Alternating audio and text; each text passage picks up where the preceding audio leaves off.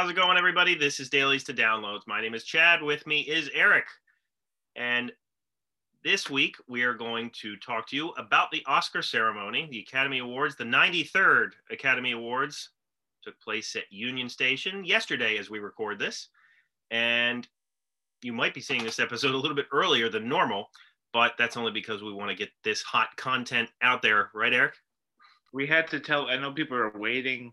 They're forming their own opinion, but they still need a little extra advice. And so we're here to really give that concrete yay or nay on the ceremony. Right.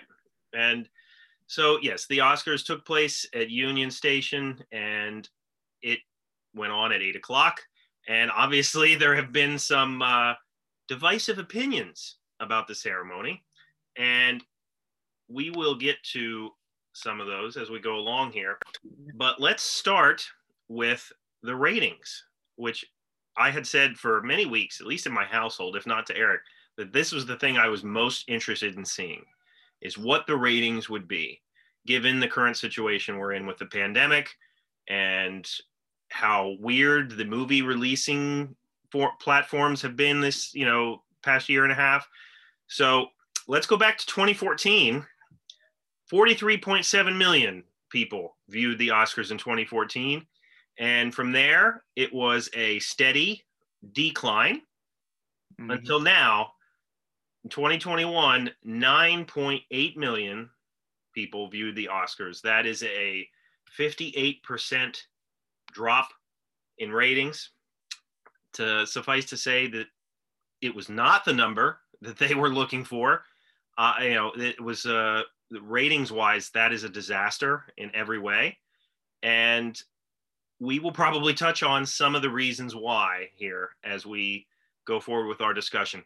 So let's just start in chronological order, shall we? The opening shot, Eric, was Regina King making her long way, you know, to the main event area, I guess. And if the whole ceremony would have been one continuous long take, that would have been awesome. The entire, they even did it when she was walking in and they had the credits, like a Soderbergh kind of movie, right, kind of thing. I'm like, oh, if we just continue that, I'm like, all right, I'm at least intrigued by this long right, you know, I was too. Yeah, I was like, okay, you know, I mean, she wasn't the host, but she opened it, and it was an intriguing way, as you said, to open the ceremony. And then it took a nosedive really, really fast. You saw right away that there was a change in how they were monitoring the speeches, and they weren't really. They were kind of giving people basically as much time as they needed to talk. But on top of that, unfortunately, the speeches kind of get the most criticism when, in fact, what paved the way was the comments about the nominees, each of the nominees, before the winner was announced. And you didn't really see film clips, not that many anyway. You just have the presenter talking about each of the nominees for much longer than they need to. And then they just all of a sudden tell you who the winner is. And then the person gets up and speaks for as long as they feel like. And it was a very slow, dragging way to start the ceremony, in my opinion. What do you think? Yeah, I think it was definitely noticeable, at least after a few of those speeches and everything, where like there was no live orchestra. Right. And that was very apparent, and not just because of how they usually will play off someone who's taking too long, but I do feel like music in general, as like kind of like underscoring a speech or whatever, is also a part of the telecast, and all that was gone. Certainly adds a layer of class, I think is a good word. Something, yeah. I feel like the orchestra is only brought up when it's about getting someone off the stage, but it also plays other parts throughout the ceremony. And having that completely gone became noticeable as the night kind of continued on. Yeah. And yeah, I mean, a part of me likes the idea of not having people played off. But it also, like you said, like the introductions for each category felt also a little like off the cuff in a way, even if they were heavily scripted. I feel like for a shorts category, Laura Dern or Reese Witherspoon was talking about how, like, oh, and he likes chocolate, blah, blah, blah. And I'm like, what are we doing? Are we just reading, like, dating profiles of each of the nominees? Like, yeah. It was weird. Like, in lieu of actual clips of the films that they represent, we were getting this really corny trivia, really, really kind of cheap trivia that was not adding anything. And was not telling us anything about the movies that they were nominated for. Exactly. And, you know, I don't know how many people are like this, but certainly as I was growing up and getting more into movies, the clips are one of the things that intrigued me to see said movies. So without that, you just get two people talking to each other. And, you know, we're not really, if you're not familiar with each and every movie, you're not really sure why you should care right away. Yeah. And also, like, the fact that they had clips once in a while, right? Like international film, animated, and something else. Animated, yeah. Like, so that was confusing too. So it's like, who made the decision of what to include clips with and what not to? Especially, you would think the acting categories would be most in need of clips, you know, but they didn't do that. So it just seemed really, really strange. And even some of the tech categories, even if in the past we'd get sketches of costumes for the costume category, or, right. You know, like for the screenwriting category, sometimes we'd actually get a piece of, like, a page of the screenplay, and they would read it out. You know, it may be a little corny, but at least it added some extra context. Here, it just kind of felt very... it felt very off the cuff in a way that didn't really benefit the presentation and the momentum, whatever momentum it was trying to have by the second hour. Yeah. Right. No. Yeah, I absolutely agree. And I will say, this might be the small bit of praise for how the ceremony was directed, but I thought that they did an okay job incorporating the Zooms. Like, because so many other parts were awkward, you didn't really pay attention to the Zooms, and they seemed to all go off pretty smoothly as far as that goes. So I can't complain about that from a technology standpoint. It seemed like they had that under control. Yeah, and I guess for that, rather than having a Zoom of each nominee in their own specific house, whatever, they had designated satellite locations. So you would be in London for, like, the BFI and stuff like that, and then I think in Paris and in Prague, like, still dressed some up, of them. There was still, like, a sophistication to the way it was being presented, you know, to kind of keep that sort of aura of the Oscars going. Yeah, exactly. So it felt like they had everything prepared, so there would be no buffering or people muted by accident. I don't think the Australians and Sacha Baron Cohen were actually in front of that bridge based on the lighting. It didn't. I think that was a fake background, but nonetheless, I think that was all pretty smooth. Sometimes when you had to toggle very quickly between continents in real time, I was a little disoriented as to where we were, right. Because I think all the theaters had, like, very red chairs, and so that's true. I was a little confused at times where we were in the world, but outside of just one category where a team of, like, 5 people won, 4 of them went on stage in LA, but they chose the guy who was, like, in Prague to give the speech. Yeah, so they all stood there like they were being auctioned off or something. It was weird. Outside of that, it was no technical snafus there. Right. Yeah. And, you know what, getting back to the speeches just for a second, like, you know, obviously, you know, you and I being big wrestling fans, what I thought of with the speeches is that, yes, and I agreed with everything you said, like, on one hand, you know, you like people being able to talk a little bit longer, but at the same time, as with a wrestling show, it needs to flow. There needs to be some structure. There needs to be somebody behind the scenes saying, okay, time to wrap it up, or, you know, you're fine, or whatever. And, you know, like on a wrestling show, if a match goes too long, then other people might get kicked off the card. So they might not be represented as much. And so here you had certain signs of that, especially later on with the in memoriam segment, which we'll get to, but you know, it's a whole other issue, but there needed to be some sort of a structure there. So moving on to some of the other moments, we're not going to list all the nominees and the winners that, you know, you're not looking at this show to give you that. There are plenty of articles out there for that. So we're just going to touch on some of the. Just thinking, one other thing I missed in terms of the flow was that like having a announcing like each Best Picture nominee throughout the telecast. That was something like someone would come out and have some minimal relation to a certain Best Picture nominee and present right. it, you know, throughout the, so that at the end of the night you had heard about all 8 or whatever.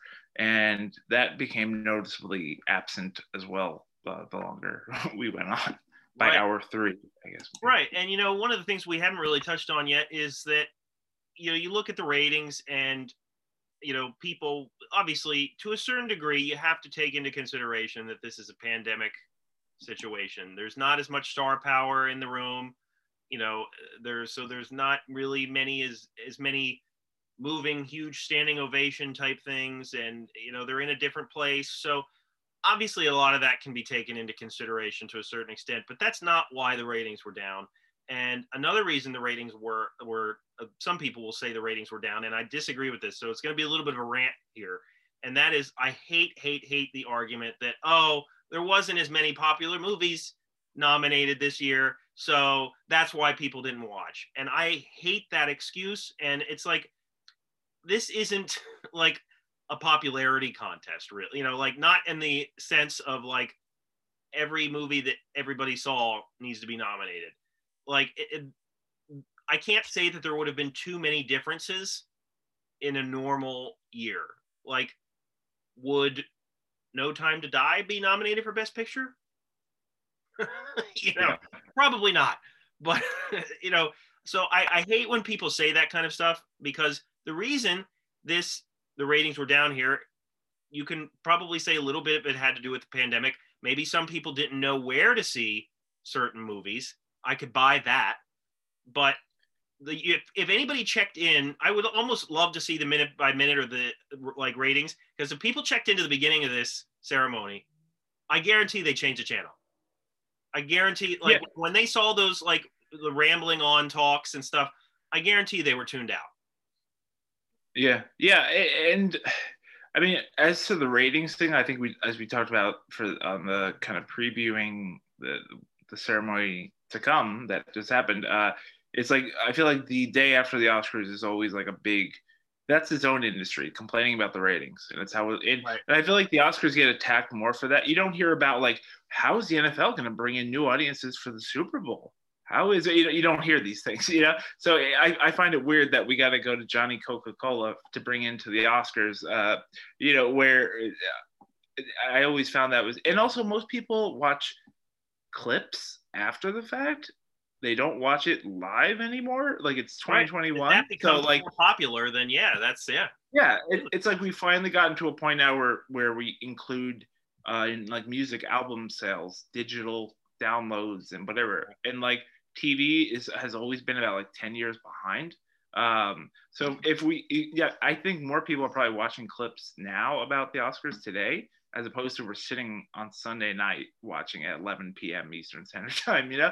So it's such an outdated model of judging success. Based right, on it is. And by the same token, you look at anything where people view clips. Yes, you know, these industries, these companies need to do is they need to adapt to these changes. Like, so if a lot of people are watching clips, if I were in charge, the first thing I'd want to say is, okay, what can we do to make our TV, our slot, must watch? Like, what can we do to have people absolutely tuning in and not just watching clips on YouTube or on their news recap show the next day? And they didn't do that here. They made a lot of changes, but they didn't do that here. And so it's hard. Yeah. One of the things I'll say right away is the rearranging of the order of the awards being presented was one of the more noticeable things to me. And on the surface, if you're going to rearrange the order, okay, but it should have a point, or there should be a meaning behind it. And some of them, like, you could argue that the last one, there was probably a meaning behind that one. However, opening with screenplays, to me, was not the wisest choice. Like, they always start with supporting actress, right, Eric? One of the acting categories, one of the supporting categories. Yeah. Because that will pull you in. Like, oh, wow, so-and-so won. But they didn't do that here. They rearranged the order in a really odd way to the point where you're kind of thrown off, especially by the end. What did you think about the order of awards? Yeah, I think that's where to, like, I don't mind. I think this is like the third year where we haven't had a host.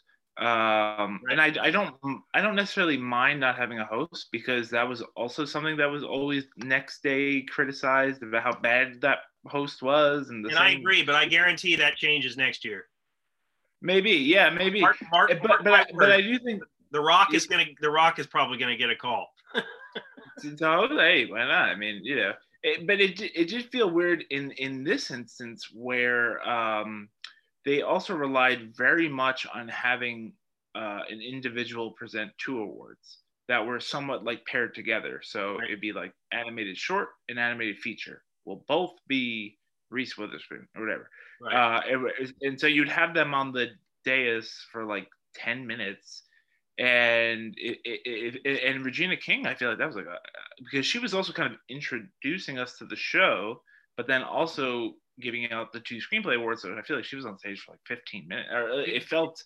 No, it was. I checked the time. It was like by the time the commercial ended after she presented those awards, it was like 15, 20 minutes by the time she was done. Yeah. And it felt like an hour had gone by. Yeah. Yeah. It definitely felt weird because they had to do so much about like why we're having the show, why you're not going to see people wearing masks, why you're not, you know, and so it was almost like these disclaimers that they had to like get ahead of so that they weren't criticized for having this show at all in person. And then on top of that, yeah, the ordering I think was just a little odd in terms of we'll talk about the ending, but then also it was an instance where the best director was like the 8th award of the night, right? Which is weird. I don't mind necessarily having that earlier in the show, but I think it's still weird, especially when Chloe Zhao was also nominated for editing. Yeah, and if she would have won editing after winning director, I feel like that would have been anticlimactic and strange. Right. Like what would she have talked about then? Like, you know, like it would have been, and yeah, it just would have been weird, and it felt a little haphazard into how they were. That one, that decision felt less thought out than the one that they thought they were building towards with the emotional climax that didn't happen. But yeah. Right, absolutely. So yeah, you know what? Let's one award that I was surprised by. There were a few, but one of the awards I was surprised by was Best Cinematography. That went to Mank, and obviously the cinematography in the movie is really good. I think a lot of people would have expected Nomadland to take that one, but was that one you had on your Oscar poll there, Eric, or did so technically no, because I expected Mank to be this year's 0 for 10. Movie. Dead Trial of the Chicago 7 got completely shut out. Yes, that got shut out, which that was 0 for 6. And I feel like we always get one that is like the biggest loser. That like even like The Irishman, I think had like 10 or 11 lost, didn't have any. Right. Gangs of New York, blah, blah, blah. So I expected Mank to go that route. But I mean, the American Society of Cinematographers, people were talking about today, 2 weeks ago, they gave Eric Messerschmidt their main award, and so there were signs of that, and it being black and white is always a thing, right? Absolutely. It was I don't know, maybe not like a giant shock, but definitely not right the front runner, probably. Yeah, know? That's probably a better way of saying it. Like, you know, I if I was going to vote for 1 and 2, Mank would probably be my number 2 in this room. Yeah, it's definitely the showiest out, and Nomadland with its like Malik, like, right, you know, I guess those were the two showiest, and those would have been. Shockingly enough, he wasn't there, Terrence Malik. oh, he was wearing two masks, one over the bottom of his face and the other over the top, and then yeah, nobody knew. Yeah, he was a part of the Oscar trivia segment. You just how crazy would it have been if this was the one he decided to show at? Can I present? You know? Oh man. Anyway, so. Let's before we get to more of the negative, let's talk about like if you had a favorite moment, Eric, what that would be. And I'll start. And surprisingly enough, and I guess this is more like not a best moment, but like a, you know, best speeches, really. It could be, you could kind of loop in those in together. And, you know, I had two speeches that I liked. The grandmother from Minari gave a really good speech. You know, it was funny. It was from the heart. You know, I liked that one a lot. And as much as I'm shocked to say it, I thought Tyler Perry's speech was really good, really solid. It was well thought out. He's a very good speaker as far as that goes. He really kind of commanded the attention of the audience, which was surely needed in that moment. So, yeah. And I think with Tyler Perry and, to a lesser degree, Youn Yuh-jung, who I guess probably, expected to win, but you don't know for sure. But Tyler Perry was getting a tribute award, so he knew he was going to give a speech. So I felt like one of the reasons why that one was so significant is because he was able to write it out.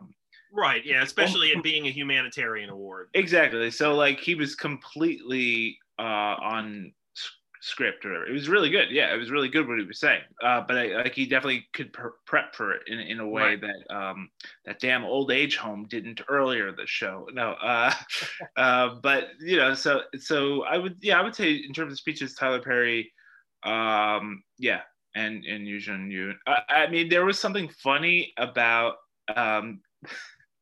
Even though they showed the tables, there was no food being served, there were no drinks being served, but it just seemed like Daniel Kaluuya was getting progressively more wasted. Every time they gave him a mic, he would say something else. So everyone was it was funny of a speech going too long. It got to a point where he just kind of kept talking because he felt like an open mic night. He's my mom and dad had sex, and it's okay, you've run out of things to say now. I mean, I wonder if though last night was the first night he realized that about his parents. I mean, we all get to that realization one day in life, and we have to deal with it. And then by the time he showed up in the Oscar trivia segment, I feel like he was even more blazed. He was definitely having a good time in that moment. So you know what? Let's talk about that part. And I think if that was at the beginning, that whole segment was near the beginning, I think the flow of the show would have been much different. The energy of the show would have been much different. At that point, you're just like, oh my gosh, this needs to get moving quicker. And in reality, it was a really funny, nice little sidetrack. Lil Rel Howery, I think I'm saying his name there correctly, but he's a very funny guy. And I thought it was funny, Andra Day, the way she commented on the Prince song, because I immediately thought in my head, I was like, that's a really good song. We would have heard about that being nominated. Yeah. But it was funny. And of course, Glenn Close, dancing there was, you didn't expect to see that. Sugar Baby and The Butt and School Days History. But I like that. What did you think? Yeah, I mean, as much as I'll usually complain about how those kind of segments are completely insignificant to the overall show, it did seem like some sort of off the cuff, even though it wasn't off the cuff, but it had a little bit looser feeling than the rest of it. So that was nice to kind of just break away from everyone in their separate tables, keeping a distance and blah, blah, blah. It broke up that monotony. Where we didn't really have enough moments where there's usually one or two of those where it's the Ellen selfie with all the nominees or something like that, right? And it took us about 2.5 hours to get to that here, to get something that felt a little bit more sporadic and not completely pre-planned. Yeah. Right. So let's talk about another one of the surprises of the night, and that would be Best Actress. Frances McDormand came away with her third Oscar, so she is in rare company there. She's actually the one of two women who have won all three awards for Best Actress. Obviously, Catherine Hepburn has won four. Yeah. But that's a very elite company, and she is the only person to win Best Acting Award and Producer for Best Picture. So She was obviously great in the movie. I don't know how many people expected her to win. If I were picking myself, just personal opinions, I probably would have picked Carey Mulligan. That's not who I picked on my pool. Like, I actually thought Viola Davis was going to walk away with it at the end of the day, because I thought that she had more momentum going in. But yeah, what did you think? For her winning, I thought that was fine. I mean, there are two strands of, like, Frances McDormand, like we were talking about last week, where she's been nominated in 5 different decades, right? In 80s, 90s. And it was like, wow, like, and now she has 3 lead acting Oscars, and yet I feel like, you know, they didn't happen by accident. They're good performances, but it does seem a little like right place, right time, I guess. In that very unassuming person to win these 3, and that's not a knock. Like, her nature is just, she's not the type of person that carries herself like a Catherine Hepburn would. No, like, yeah. Or Meryl Streep does to the, you know, she does her roles, she puts everything into them, but she doesn't like to play the Hollywood game as much as other people do. And if you don't believe me, all you have to do is look at Joel Cohen, who I don't even know if he was fully conscious throughout the ceremony. And then she howled at the moon, it showed his face, and it was deadpan. Yeah. And so that was like, there are reasons where I feel like every time I hear a Frances McDormand speech, I then have to like Google certain things. So like the whole howling of the moon thing also had to do with like, I want to say Michael Wolff or whatever, who was a sound guy on the movie, who last month committed suicide. Oh, wow. And so it was actually like a tribute to him. But like you would not know that, right? You know, or when she won for 3 Billboards and she's like, "Freedom Rider," get that in the contract. And so, but like the context is not there. And so like her speeches are, she's a little, I mean, her and Joel Cohen, I think that's a perfect match. You know, it's a little out there. So it definitely feels like she's a great actress. I think it was probably, if we ever saw the results of the voting, probably very close. I couldn't tell you who it had to have been close. You know, you wonder if like, everybody kind of thinks about like, oh, what were they thinking when they voted? Like you had, aside from Frances McDormand, you had 3 other really strong contenders. And you wonder if people looked at like, oh, there's Andra Day, there's Carey Mulligan, there's Viola Davis. Oh man, they're all really so good. Who do I choose? I'll just choose Frances McDormand. Yeah. I'll go for something different. Like, I don't know. Like, I have no idea, but like, I imagine it would have been a hard choice. I mean, to pick there. Yeah. I mean, and also like because of the order of the show, if she would have won, because I didn't think Nomadland was a lock to win Best Picture. So if she would have won Best Actress in the show first, I'd say, oh, wow, there is like a momentum there. Right. But because it won Best Picture, and then they announced those 2 lead acting categories. Then I was like, oh yeah, okay, sure. Like, I guess Nomadland. We're also, due to the bigger field of nominees and stuff, I feel like we're never really going to have, again, a giant behemoth. Like, Nomadland won 3 Oscars. The most honored film of the night. Yeah, and for 3, you know? Yeah. Whereas I feel like a couple of years ago, it would be like 8, 9, 10 Oscars, you know? And I feel like now we've gotten away from that due to the expanded. More often than not over the past decade, you'll see years like that. Like where film doesn't have that many, like you were saying, I don't know if there. You never say never, but it's going to have to be a pretty special movie that captures that north of 10 nominations, let alone north of 10 wins. Yeah, and that's why I didn't think Viola Davis, and obviously all these stats are meant to be broken. No one's really thinking these stats through when they're voting, but no film had ever won Best Lead Actor and Actress without being nominated for Best Picture. So Ma Rainey started the night strong with like 2 awards and stuff. Right. I'm like, okay, like it's, you know, but yeah, it didn't show across the board Right. And, you know, Abby, you said that we had seen Best Picture, Best Director by the time Frances McDormand won. Altogether, 16 women won last night, which is a very good thing. Chloe Zhao is the second woman to win Best Director.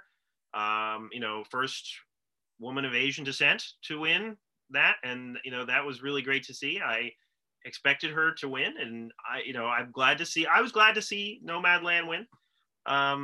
And so, yeah, but when I saw Best Picture coming on, I felt like I was in the Twilight Zone. I really did. It was really strange to me. And then you're processing the Frances McDormand shocker, and it's not over yet. Like, in your head, you and I were texting, and you kind of predicted everything that was going to come to pass, which I thought is funny. You think they're building towards this moment. It had to have been. The only reason they would have done this was to build for that moment that ultimately didn't happen. But it felt like that's a big, obviously, a big gamble. Like, if you're building to a moment and you don't know for sure if that moment is going to happen the way you want it to, mm-hmm.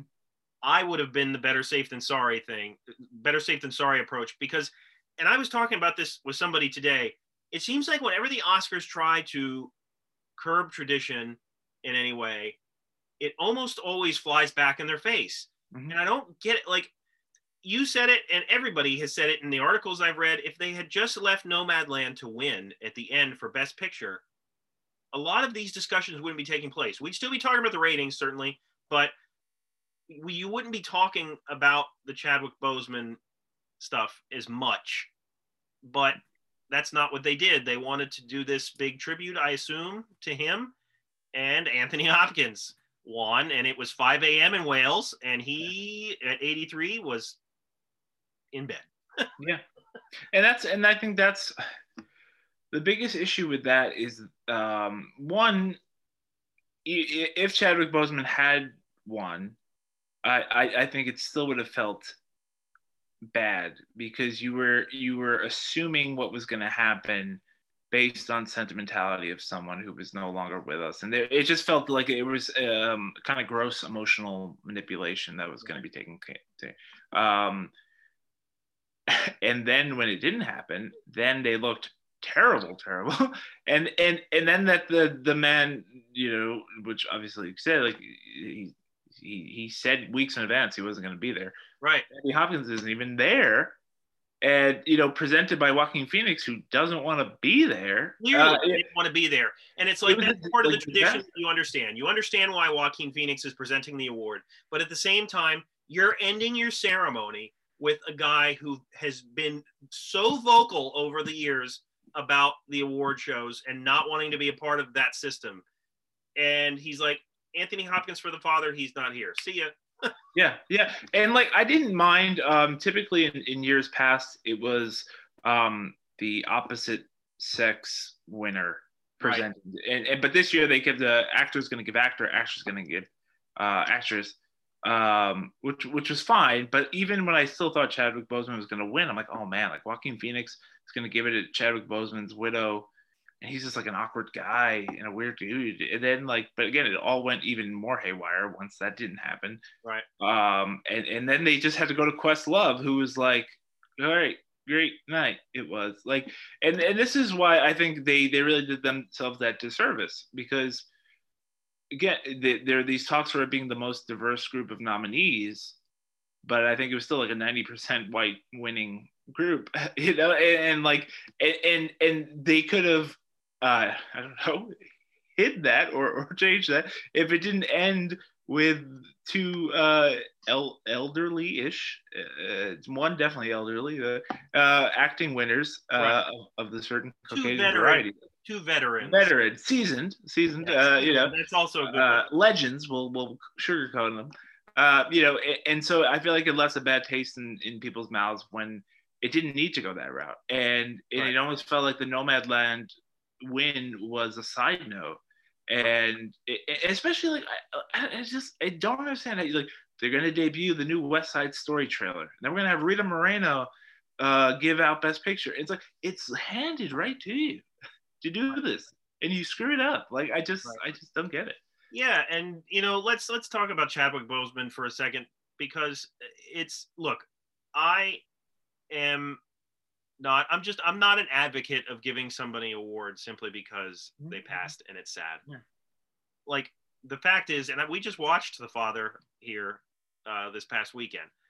So it's very fresh in my mind. And I said, when we watched it, I to my wife, I was like, if it was any other year, he'd be a shoo-in to win, because he's that good in it, Anthony Hopkins. Like, he's so good in it. And like, aside from Chadwick Boseman's fate, like, if you look at both of those performances, they're both really, really excellent.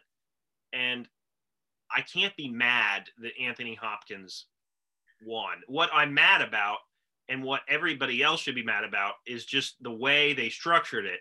But the people that are out there crying like Chadwick Boseman was robbed, he was snubbed, like, have you seen The Father? And, you know, like, that's what I mean. Like, how many people have actually seen it?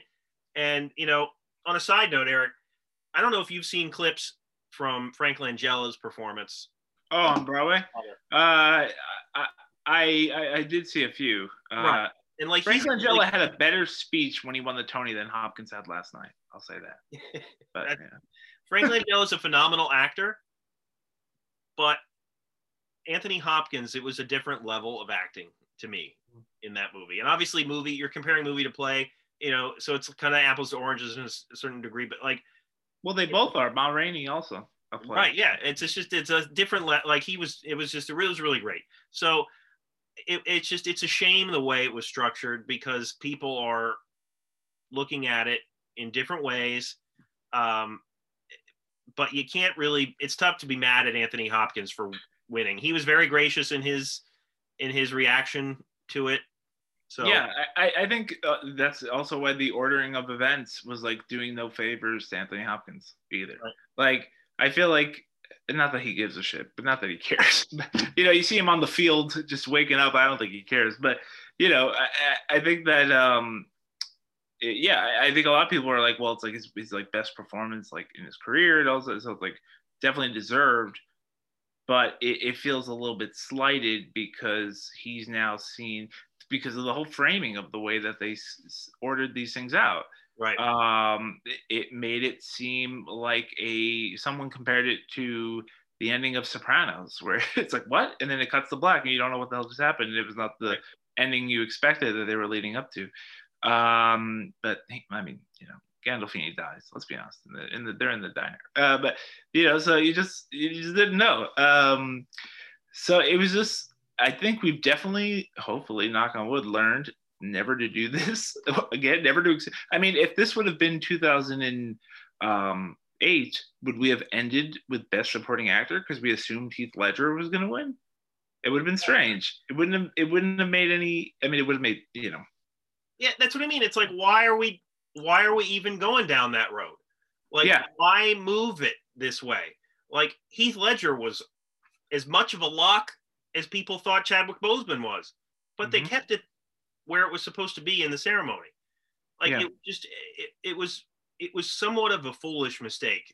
Like, because I wonder if anybody, when they decided to restructure and reorder this, if anybody raised their hand and said, why? Like, just like, why are we doing this? Well, because that's not a good enough reason. Yeah, or you know what they could have even done, now that I'm just trying to think of ways they could have done damage control?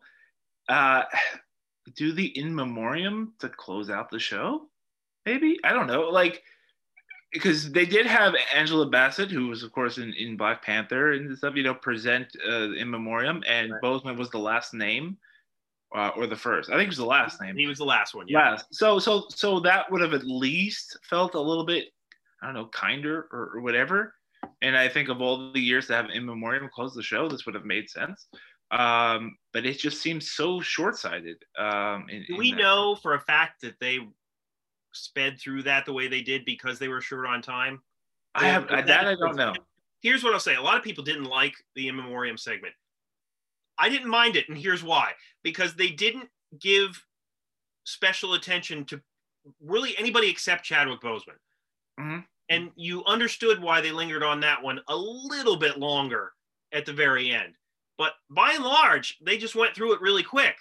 There were so many people, you can't really say they're giving preferential treatment to this person and that person. Like, they just went through it, and that was it. So I didn't hate it.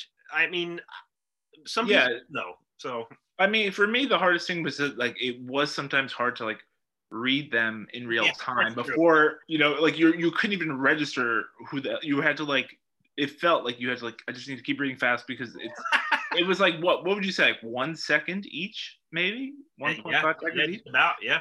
And I think of it like, of course, like, you, if you do that and it gets more names on there, then do it that way, because at the end of the day, it's for the families, right? So the families see it and appreciate that they're on there, and it'll be remembered for that.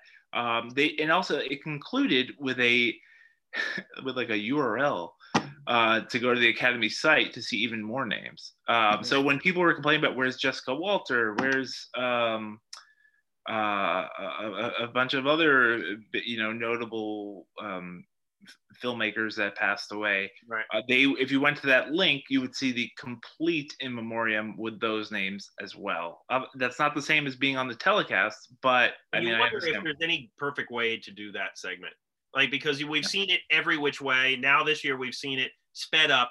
Like, what is the perfect way? Is there a perfect way? I really have come to the conclusion that there is no perfect way to do it. No, because normally people will complain that, oh, they should shut the audience sound off because some will applaud louder for certain names versus other names. And so we removed that. And yes, it's very, very fast. But at the end of the day, it's meant to be shared, and I can watch it tonight and go frame by frame if I wanted to. Right. If I definitely have the time, but I'm not going to do that. But you know, you could go frame by frame and see exactly who was mentioned, if you know, if you chose to. So I didn't mind that as much. That just seemed like something for people to complain about, like always. So yeah, I mean, that's, we kind of touched on all the big things. I mean, one other thing I'll touch on just to wrap up here is that they pushed the best song performances to before the show. And, you know, look, on one hand, this was one of the worst years for that category. So people might be quick to say, oh, who cares? I like the songs being on the ceremony. I like that those performances can kind of break up the ceremony a little bit and, you know, maybe make things a little bit looser or whatever.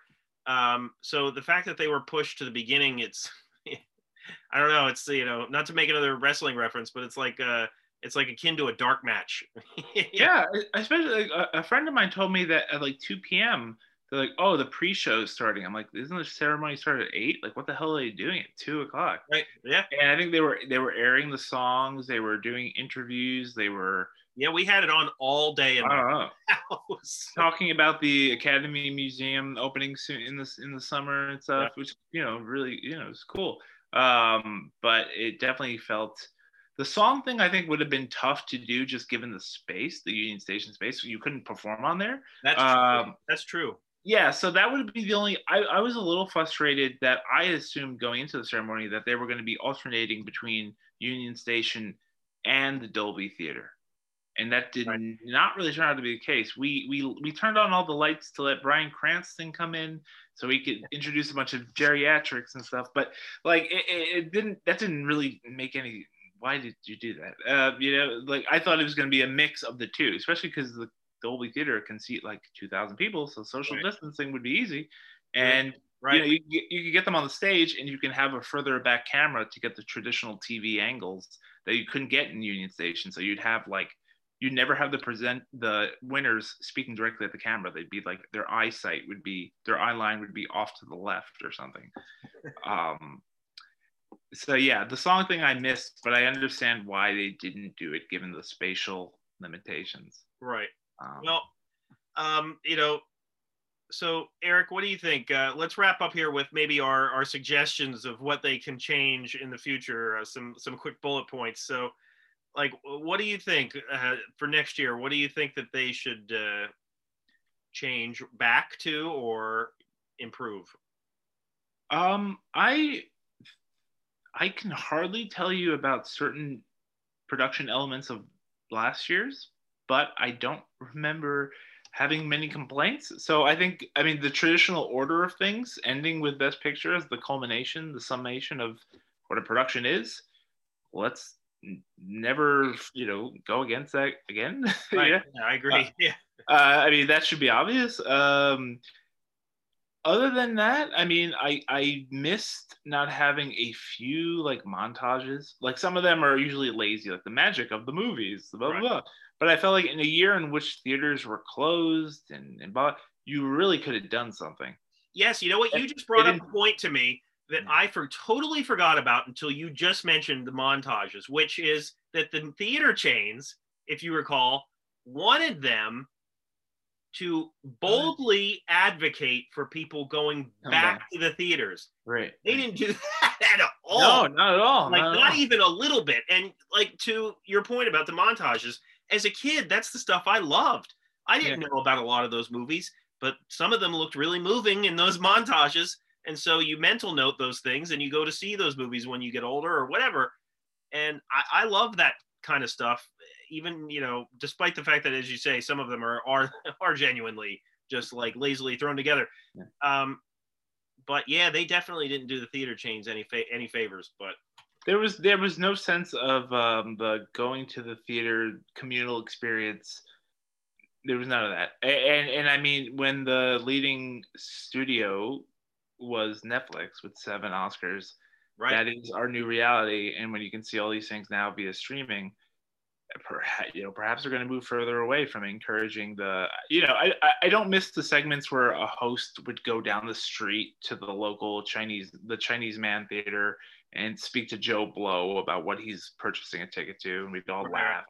I don't miss that kind of stuff, you know. But it does seem weird that the nostalgic element of movies that you really could have pulled on now, because we haven't been able to be together at a movie theater, was just never even touched upon. And you mentioning Netflix reminds me about Ricky Gervais's speech at the Golden Globes, which I rewatched today because he posted it on his Twitter account, and where he says, you know, I feel like all I had to do was come in here and just say, congratulations, Netflix, good job. Yeah. Call it a night. Absolutely. Yeah, absolutely. And that was their big thing the next day is like, oh, we won 7. You can watch them all right now. If you have a Netflix subscription, you can watch them all. You don't have to go to a theater. You can watch them tonight if you'd like. Right. And that seems like we've quickly jumped to that being the new reality, which is a whole other thing. But yeah, we've talked about that ad nauseum on some of our other shows, the changes in movie watching. But yeah, no, I concur with what you were saying. And I think in general, I think next year they need to embrace tradition a little bit more, and they need to build on that. As far as a host goes, I don't know. Like, I am okay with the lack of host if the people you're getting to do the presentations and the segments makes sense. Mm-hmm. This year, it didn't make as much sense to me. Like, the people that they chose for certain things, I don't think built that energy enough, and the ratings certainly reflect that. So I think next year, they're probably going to take a long, hard look at whether or not they want to keep the no host thing going. Billy Crystal is okay with the fact that they didn't call him. So... He's like, I can't write songs for each of these nominees anymore. But yeah, I do think the way to get around a lot of that has been just choosing presenters that could potentially have something to do with a potential winner. Right. And if not, that's okay too. But I do remember, like, you know, Jane Fonda giving Best Picture to Parasite, or, you know, like, and there was no necessarily connection between them, but there was like a special moment. Yeah. Whereas that may be better. You don't need to go fully back to the host idea. But yeah. Absolutely. Well, that's it for me, Eric. What do you think? I think we covered it all, right? I mean, I think that's it. I mean, I was a little upset that we've lost sound mixing, but I got over it by the time the show ended. Tenet, yeah, Tenet is an Oscar winner now. That's true. Yeah, it is. I still haven't seen it. But